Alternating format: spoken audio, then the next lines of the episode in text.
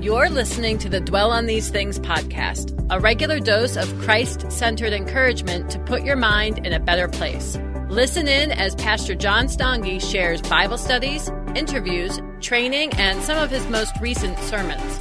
We're glad to have you with us today.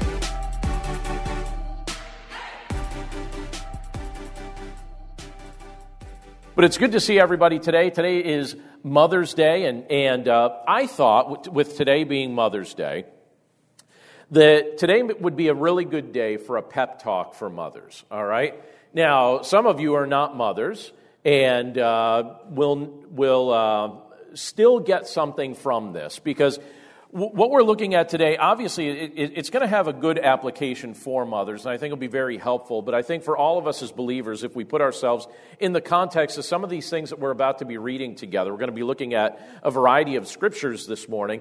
I, I think you'll see an application for yourself there as well as we seek to be men and women who follow Jesus Christ. But today, in particular, we want to acknowledge and, and, honor the, the work and the sacrifice that mothers make. And so we have a little pep talk here for you. And we're going to start, the first scripture we're going to start with is uh, from Luke chapter 13. And I'm going to read Luke chapter 13, verses 34 and 35, and then we're going to revisit that in just a moment or two. But this is what it says, starting with that passage of Scripture. It says, and this, by the way, was Jesus speaking.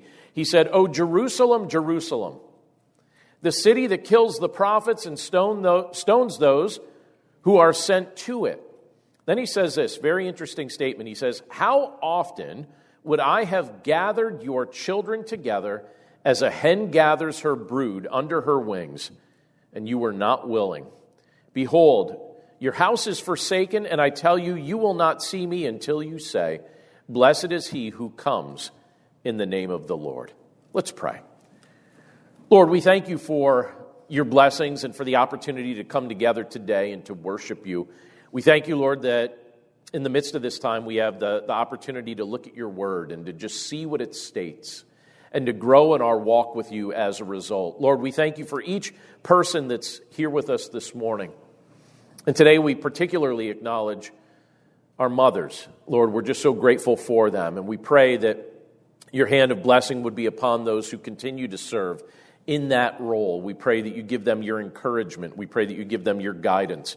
We pray, Lord, that today that as we look at a portion of Scripture or several portions of Scripture that, that really have an application that, that can be directed right in the direction of mothers, we pray, Lord, that, that they would find this encouraging, that they would be uplifted and inspired from the teaching of your word. And again, Lord, we thank you for them and for the difference that they make in our lives. So, Lord, we commit this time to you now, and we pray that you'd speak to us all. And we pray this all in Jesus' name. Amen. So, few things in life seem to be or seem to offer the perfect blend of being equally challenging and equally rewarding as motherhood. When the Lord gives a woman the opportunity to, to be a mother, she often experiences a lot of excitement, she often experiences a lot of happiness, but she also experiences a lot of fear and a lot of exhaustion.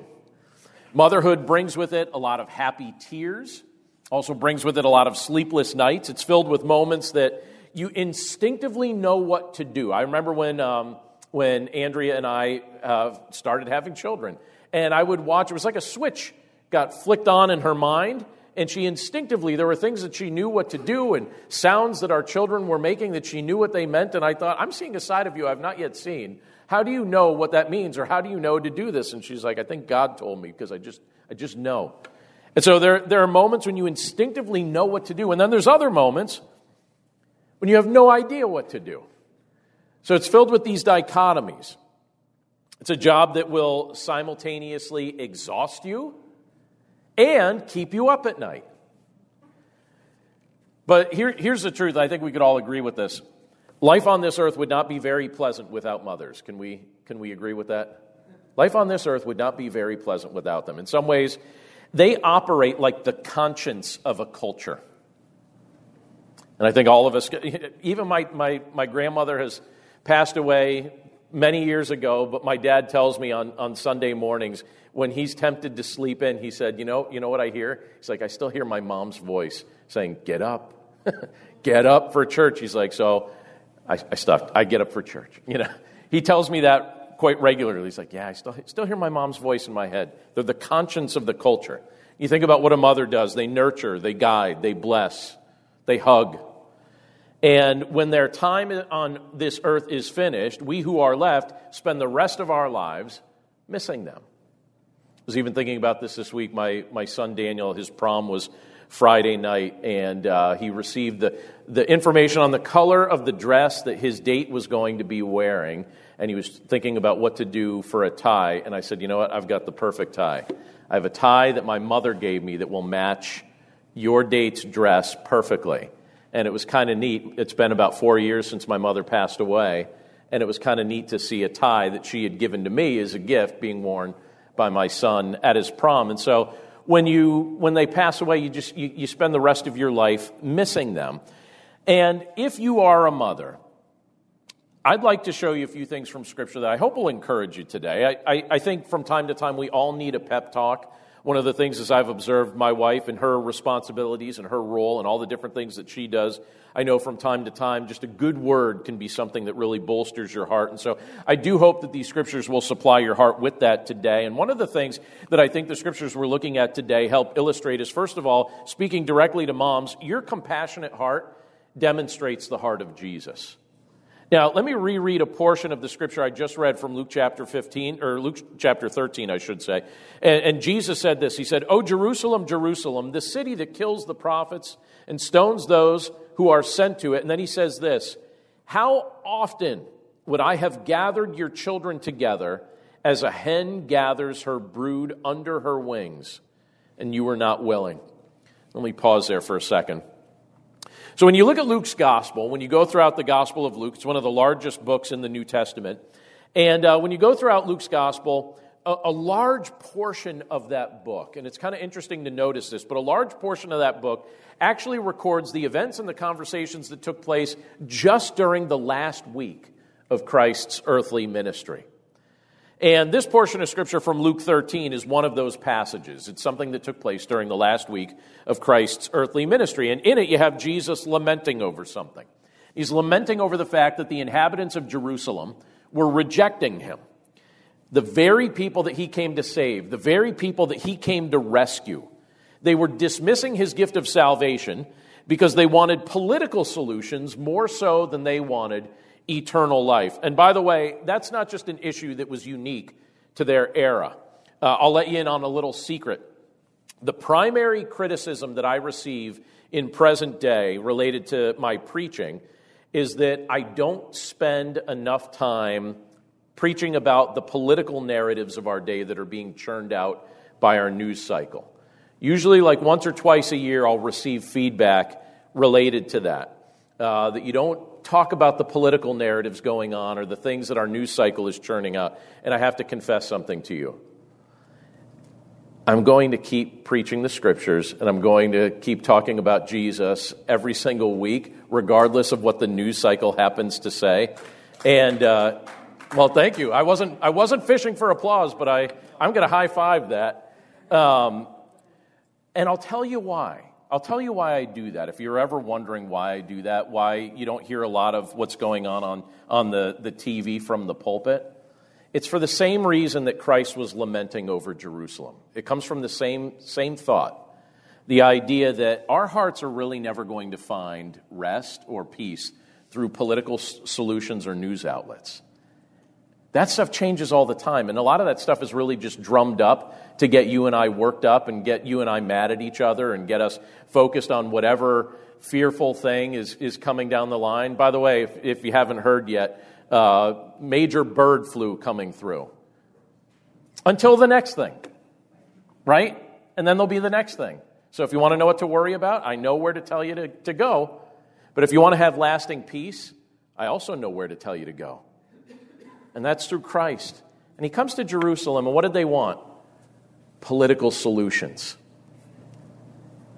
And he's like, No, I'm going to offer you something better than that. Way better than that. And those that lived during that era of Christ's earthly ministry, you find them just over and over and over again. They keep putting their hope in politics.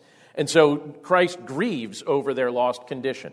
You know, he looks at them and he, he says, All right, I'm sad to see that this is where your mind so often goes. And when he describes what he came to do for them, and when he describes how he desired to protect them, and when he described his mission, notice how he phrases it here. He phrases it in very compassionate terms. And it's actually the kind of compassion we see most visibly in culture. We, we see it most visibly demonstrated by mothers, most likely, or in most cases.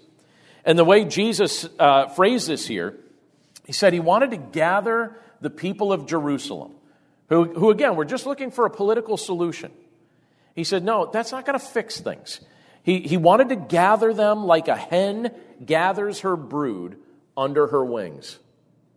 That's how he described it like a hen gathering her, like a hen keeping her babies warm, right?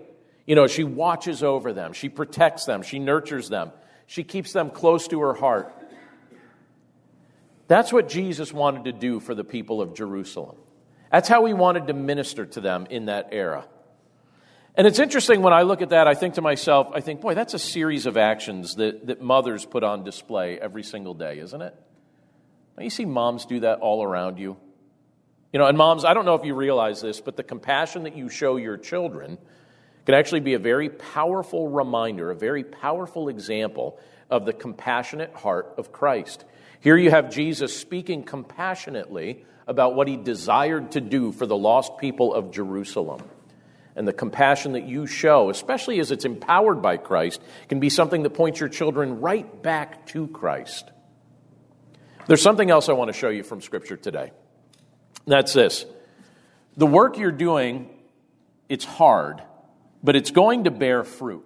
Let me show you something from John chapter 15. This is something Jesus was saying to his disciples.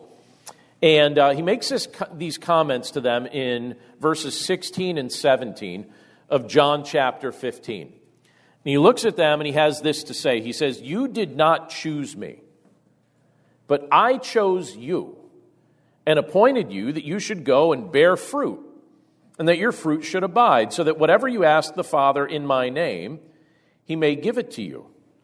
These things I command you so that you will love one another. Now, when you have a sense of calling, or when you have a sense of mission, I think the tasks that you're asked to accomplish, they come easier than the things that in life we tend to feel like we're forced to do that maybe don't seem like they're tied to some sort of a greater purpose. And in this passage, you have Jesus speaking to his disciples, and he's talking to them, and he's telling them some very specific things. He gives them some clarity regarding their calling. He wanted them to understand the nature of their calling. He, he made it abundantly clear to them that they were specifically chosen by him for the task that he was entrusting to them. And as he loved them, he was calling them to love one another and to demonstrate that love to other people. He was also just calling them to do work that would bear lasting fruit. He was also encouraging them to be people who come to God the Father in the name of Jesus Christ and ask Him for the help that they absolutely would need as they were doing the things that they were called to do. And I, I just want to have a just throw this question out for mothers to just think of in light of some of the things that Jesus is saying to his disciples here. But if you're a mother, have you ever viewed your responsibility with the sense of calling that the original disciples of Jesus possessed. You ever thought of it through the lens of a calling, through the lens of your earthly mission? Here you have the disciples being called to go out into the world and make disciples of Christ. And just out of curiosity, have you ever noticed this? In our culture, in our world, where does discipleship most frequently take place? Where does discipleship most frequently take place? Much of it takes place in the home, does it not? In fact, probably in many cases, most of it takes place in the home.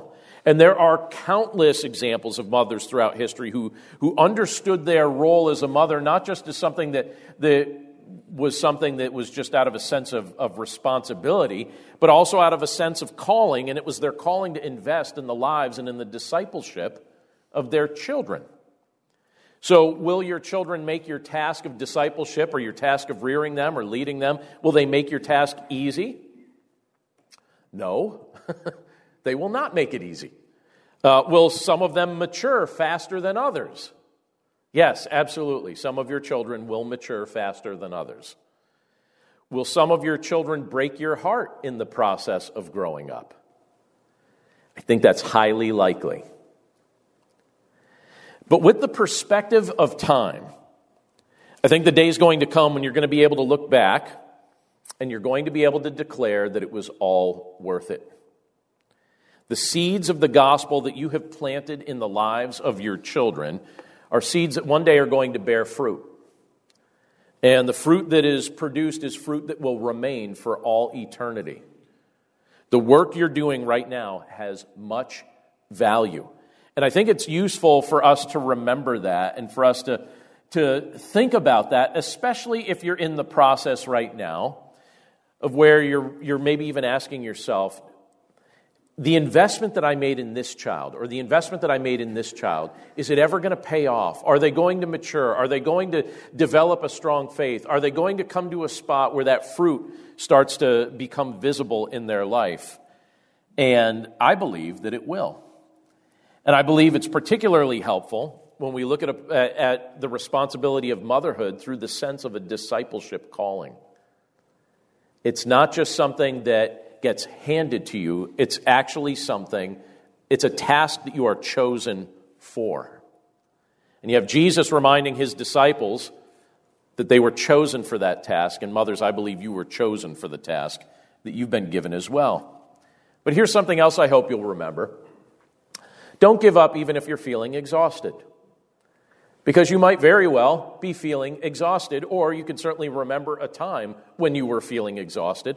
I love what we're told in Galatians chapter 6, verses 8 and 9, because in that portion of Scripture it says this For the one who sows to his own flesh will from the flesh reap corruption, but the one who sows to the Spirit will from the Spirit reap eternal life.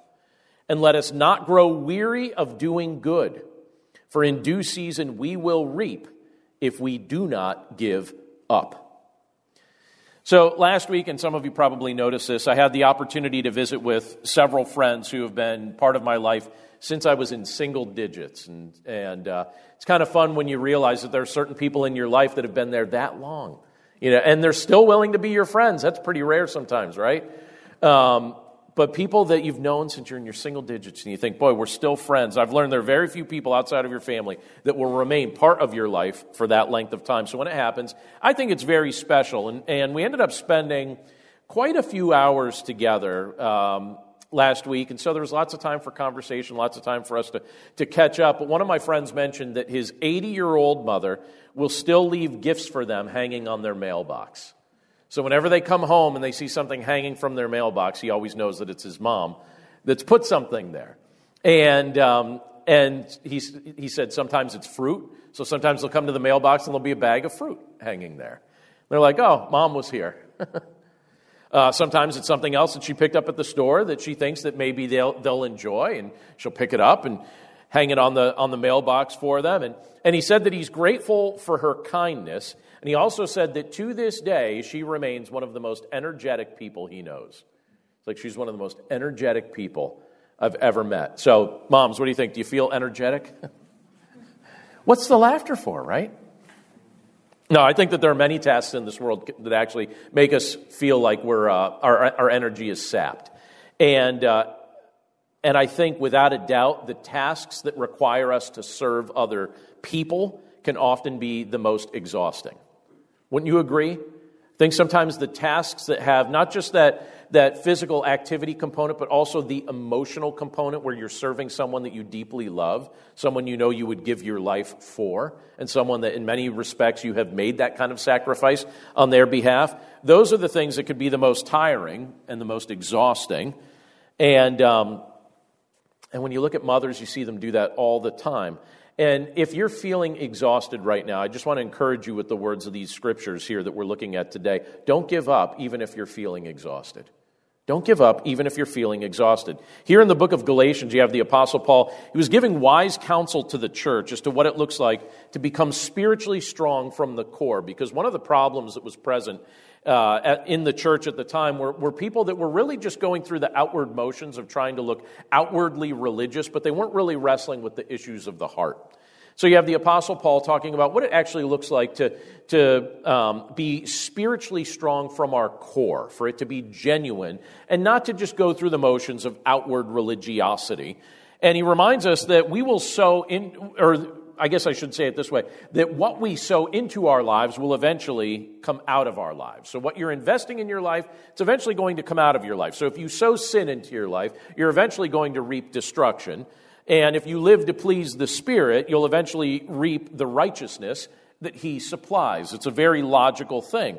But Paul also reminds us in the midst of all of this not to grow weary as we're engaged in the work that the Lord's entrusted to us to do. Don't grow weary while you're engaged in it. And sometimes I think that that statement's maybe a little bit easier to say and a little bit harder to live out.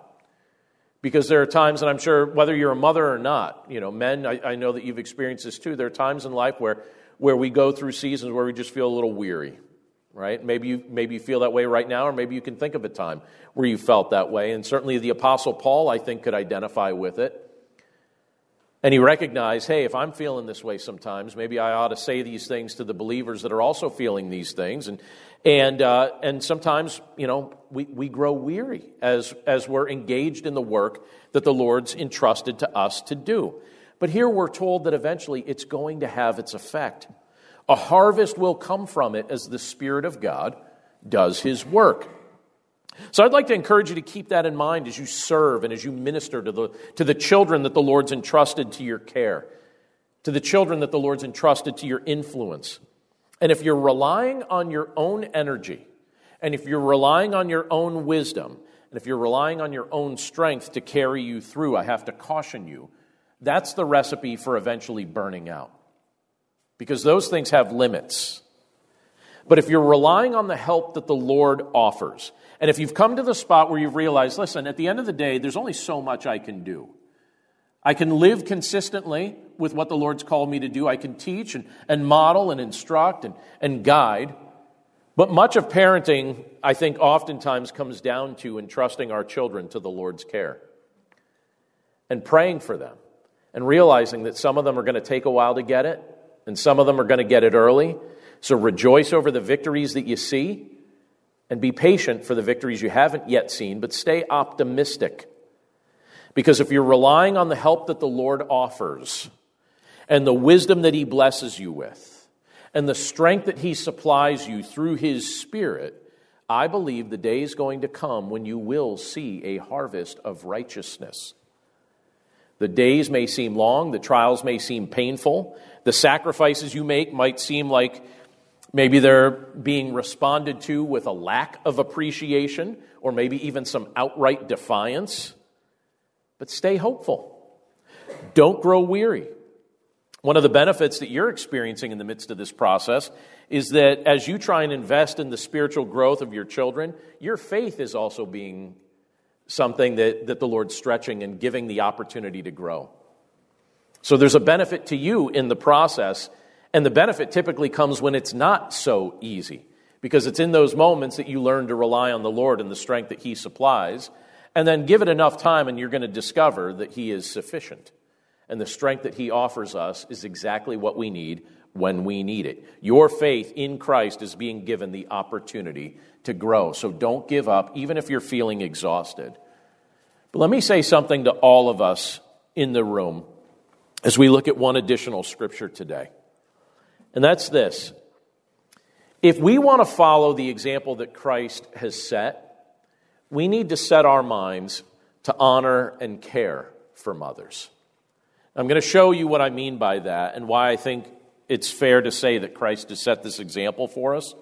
But in John chapter 19, when you look at verses 25 through 27, there's an interesting event that takes place here. I mean, this is a portion of scripture where Jesus, he's in the process of being crucified. And so the things that he's saying here, he's actually speaking from the cross. So he's been nailed, he's been beaten, he's been nailed to a cross. There are people mocking him and, and uh, laughing at his expense and, and enjoying the torture that they're watching him go through. And in the midst of that, something else takes place. And you can see he's setting us an example that I think is, is useful for us to keep in mind an example of honoring and caring for mothers. And this is what happens when you look at verse 25 of John 19. It says, But standing by the cross of Jesus were his mother and his mother's sister, Mary, the wife of Clopas, and Mary Magdalene. When Jesus saw his mother and the disciple whom he loved, that's a reference, by the way, to the Apostle John. So it says, When Jesus saw his mother and the disciple whom he loved standing nearby, he said to his mother, Woman, behold your son. then he said to the disciple, Behold your mother. And from that hour, the disciple took her to his own home. Now, if you knew you were about to die, what would you be thinking about? You knew you were about to die, what would you be thinking about? You'd be thinking about yourself, or do you think you'd be thinking about other people? By the way, I realize that that's kind of hard to answer because if we're sitting here today, we haven't had that experience yet, although maybe some of us have had moments that we felt like we're kind of close to that. But I think the example Jesus gives us here is very, very instructive. So when Christ came to this earth and when he took on flesh, he was entrusted to a young couple, Joseph and Mary, and they were called to care for him during the early years of his childhood. And after Jesus was miraculously conceived by the Holy Spirit in Mary's womb, and Mary gives birth to him, Joseph and Mary had additional children after that through natural means. So, just the natural way a family has children and, and grows. And, and two of their sons that came from their marriage were James and Jude. And I don't know if you've noticed this going through the books of the New Testament, but James and Jude wrote books that are part of the New Testament. But at the time of Christ's crucifixion, they, they didn't have faith in Jesus Christ. At the time Christ was being crucified, they were not believers in Jesus. They came to believe in Jesus sometime after his resurrection, but as these words from the cross are being spoken, James and, and Jude, the other sons of, of uh, Joseph and Mary, they didn't believe in Christ at this point. Uh, but by the way, I, I think that their eventual faith in Jesus is something that's amazing. And I think it's actually a very interesting form of, uh, of assurance that actually points us to who Jesus really is. These were men that grew up as brothers with Jesus, and they were willing to believe that he was God in the flesh. It's a pretty strong testimony from a couple people that knew him pretty well. Wouldn't you say? You know, when you look through the scriptures for things that are convincing proofs of who Jesus is, if these two men who grew up as his brothers were eventually willing to come to a spot where they said, Yeah, he indeed is God in the flesh, that's a pretty convincing proof. You have siblings. You would never, you would never say that of them. and James and Jude were able to look at, at their big brother and say, Yeah, no, he, uh, that was God. That's, that was God among us. Well, it's believed that Joseph, Christ's earthly father, who was given the responsibility to, to oversee him during his youth. It's believed that Joseph passed away sometime before Christ's public ministry began, because there's no record of him interacting with these things. And so it's believed that he passed away sometime before that publicly ministry began. And, um, and so the responsibility for caring for Mary, it would have been a responsibility that Jesus, as the oldest son, would have taken on. That would have been customary in that culture. But now here he was being crucified, and there his mother is right there in front of him. And that responsibility to care for her, which was something that was an important responsibility, it's an important responsibility in any culture, but it was particularly important in that culture. That responsibility needed to be passed on to somebody else. And so here you have Jesus nailed to a cross, and he's in the process of dying, and he looks around. And he looks directly at the Apostle John, and he says, I want you to take the responsibility for Mary's care. I want you to be the one that does it. And then Jesus looks at Mary and he says, I want you to think of him as your son from now on. So he's going to look at you and, and say, you're, you're my mother. I'm going to treat you like my mother. And I want you to treat him like he's your son. And he, he makes that interchange, that agreement, as he's being crucified on the cross. But then that begs the question why didn't he ask James and Jude to do this? So he had other brothers. Why didn't he ask James and Jude to do this? I have a few guesses. I think one guess that might be a plausible reason is, is the fact that, that he maybe didn't ask them to care for Mary at this point yet, because as of yet they were still unbelievers and maybe even somewhat immature. But I also think it's possible that, that, that Mary's care was entrusted to John for a different reason. James and Jude came to faith in Christ after his resurrection. And when they came to faith in Christ, they actually took on a leadership role in the early church. People looked to them as, as leaders. At one point, people were looking to Peter as the leader of the church in Jerusalem, but then after a while, uh, as Peter was, was continuing his ministry and doing some other things, they started to look to James as the leader of the church in Jerusalem. And, um, and so you have James and Jude leading in different capacities in the early church, but they were soon martyred in the midst of their leadership. Their lives were taken from them as they continued to proclaim the gospel and lead the church. John, he lived for several decades after them. Lived for a good long time, you know, about 30 years or so after James and Jude were martyred. And in fact, John was the only apostle who wasn't martyred. They tried to martyr him, he just didn't die. History tells us that they attempted to actually boil John in oil, and that for the rest of his life he bared the scars of, of going through that, but somehow he lived through it, which is a miraculous thing in and of itself. So he did not die uh, a martyr's death like the others did. He lived for several decades after them. He's the only apostle who wasn't martyred.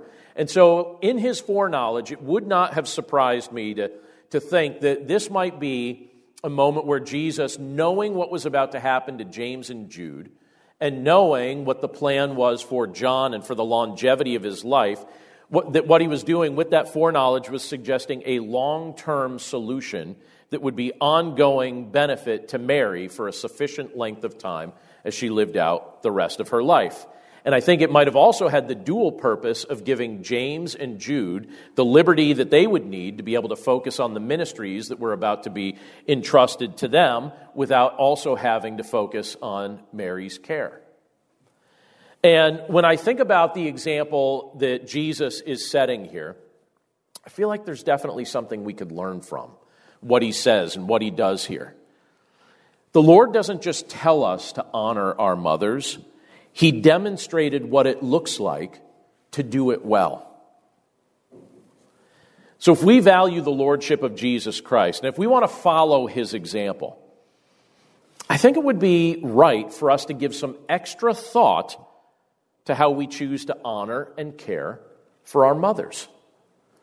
Now, if your mother is living, which I know applies to some of you in this room, if your mother's living, honor and care for her. Do both. Honor and care for her.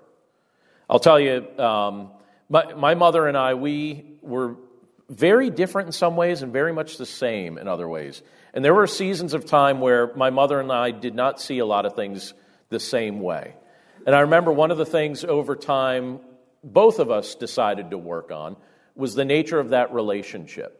And one of the things that our family had the privilege to do, and we shared this responsibility with one of my sisters, was during the last five years of my mother's life, for half the year, she would live with us and we would care for her. And for half the year, she would live with my sister and her family. And we would go back and forth depending on my mother's doctor's appointments. And so when she had a doctor's appointment that was in Northeast PA, that would be during the season she would stay at my sister's house. And when she uh, didn't have those appointments, then she would come down here. And I have to compliment so many of you here in the church for uh, really just adopting my mother as, as your friend and spending time with her and inviting her to things and driving her to things. And and she was, re- I'll tell you what, she was really, really nervous when I suggested to her that she come down here and live with us for part of the year because she had always lived up in northeastern Pennsylvania. And I, I'll, I, I mean, she's in heaven now, so she wouldn't be embarrassed by this the same way she was on earth. So I think I have her permission to tell you this, and if not, I'll find out soon.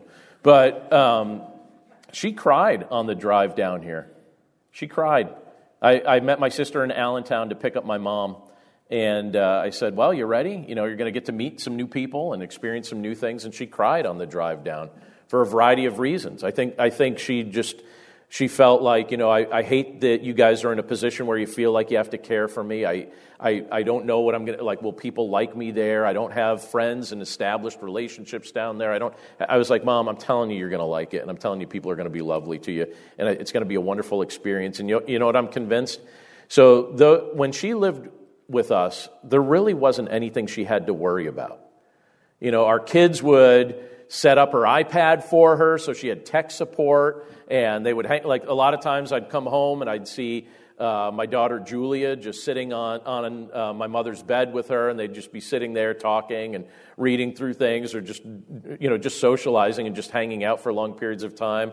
And uh, we'd eat dinner together, and she got plugged into all the different things here at the church. And there's all sorts of things like that. And I'm convinced, because I knew how bad her health was, and I knew how many times we, uh, we were really close to losing her. I am 100% convinced in my heart that that extended her life. I'm certain it did. It, there's no way it couldn't have, because if, if things continued the way it was, there's no way she would have lived a, a, few more years based on her diagnosis and some of the things that she was wrestling with. So that was a real blessing, and I look at that and I think, all right, so if your mother's living, honor and care for her. Both, do both. Honor and care for her. Figure it out. Honor and care for her. Make sure it gets taken care of one way or another. But if she's passed away, and by the way, Mother's Day is a day that a lot of people skip church. I don't know if you know that.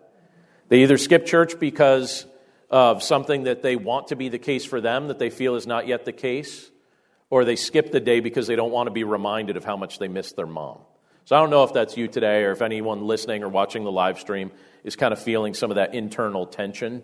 But Mother's Day can be a little tricky for people because of that. And I want to suggest something that I think is good for us to do on Mother's Day. If your mother has passed away, and you're thinking, like, how do you honor and care for your mother once she's passed away?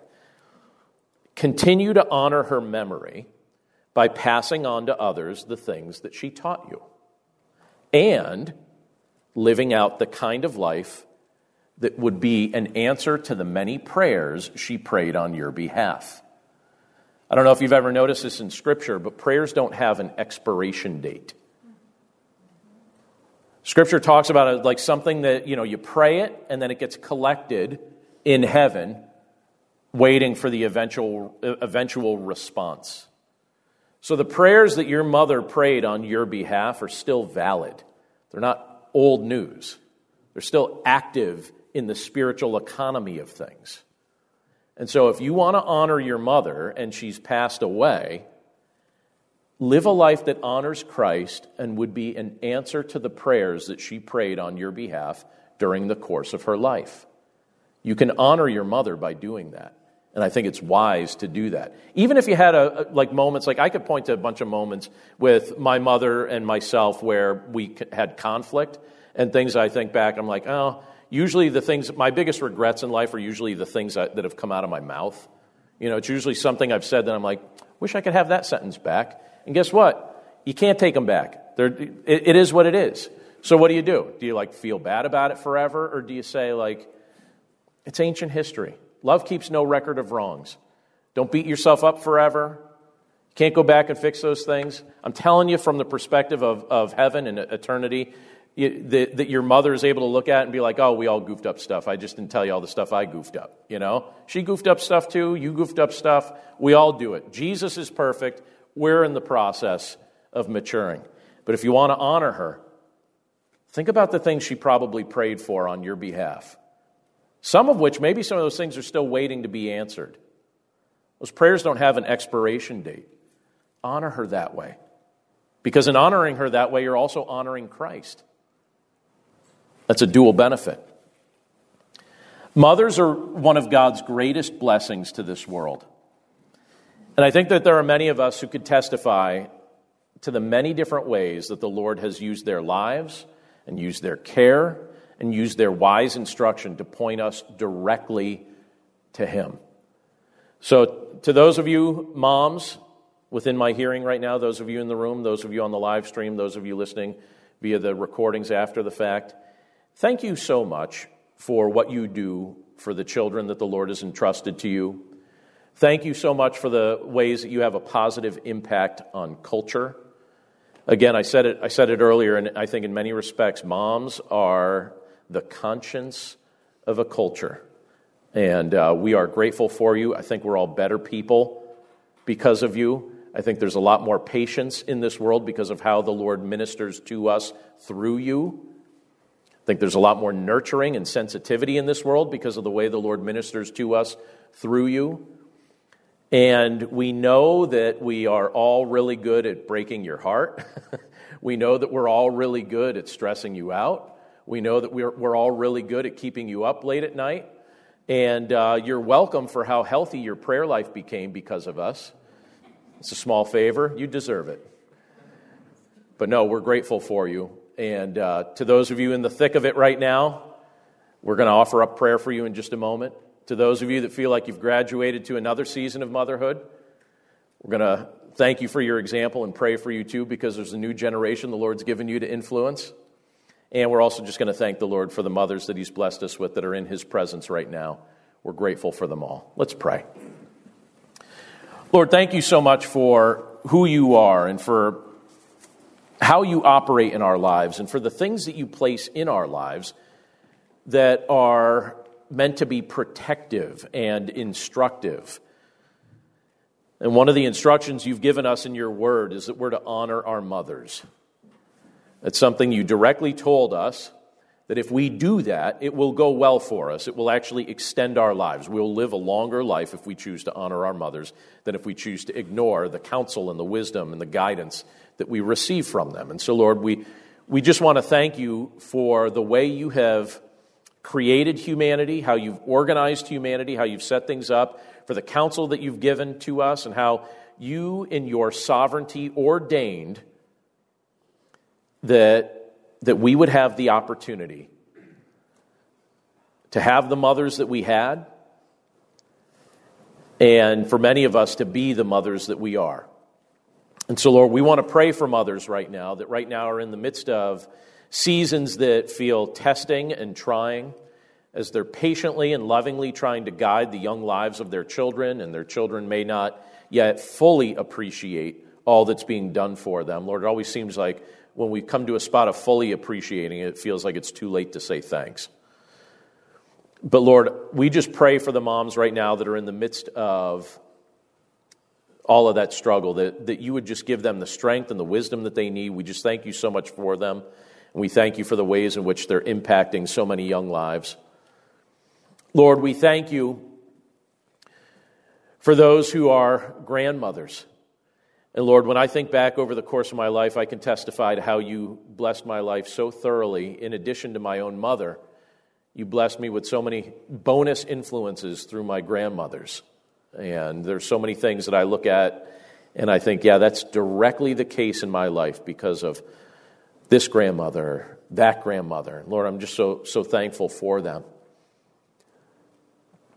And Lord, we're also just thankful for the fact that, that when we think of things from an eternal perspective, that we realize that the way you describe prayer in your word, you don't describe it as something that expires. And so we think about the things that our mothers and our grandmothers very likely prayed about on our behalf. And so we have the, the opportunity to honor you and honor them in the same, in the same action by just thinking about what it would look like to actually live out the answers to those prayers. And so, Lord, we pray that we would take that seriously. We pray that we would glorify your name in the process. We're just so thankful, Lord, that someone would even take the time to pray on our behalf. And, and Lord, we're just so grateful that, that our moms certainly did that for us. And Lord, we're just grateful for the fact that today, in the midst of all things, that we can come to you and realize that you are sufficient. Lord, we don't have to rely on our own strength. We don't have to rely on our own wisdom. We don't have to rely on our own endurance, but you give us the things that we need so that ultimately the tasks and the calling that you've placed upon our lives are things that we can live out and thank you, Lord, for the reminders that you've given us in your word that we don't need to grow weary as we're seeking to do what you've called us to do, but that we can rely on you completely in the midst of everything that we face. So, Lord, we submit ourselves over to you. We thank you for your presence in our lives, and we pray that we would walk with you faithfully each and every day. And Lord, again today, we pray that you would just rain a, a special blessing down upon mothers and that you'd encourage them and strengthen them today as they walk with you. And we thank you for all these things in Jesus' name. Amen. Have you ever considered yourself a messenger? I mean, you are called by God, and aren't we all praying the big prayer, Here I am, Lord, send me? So if we put two and two together, you've got a message to deliver, my friend. Whether it's mics like this, bookshelves around the world, stages to take, art to make, or businesses to build, it's time we start testifying truth unashamedly, creatively, and in love. My name is Tamara Andress, the host of the Messenger Movement podcast, which is designed to catalyze Christians to speak, write, build, and testify. I use my mic like a machete, so if you don't like to get your toes stepped on or pushed off cliffs to finally jump on in with Jesus, I may be too much for you. But if you're ready to turn your message into a movement and want to run with other messengers doing the thing at scale globally, search and follow the Messenger Movement podcast on your favorite podcast platform or lifeaudio.com today.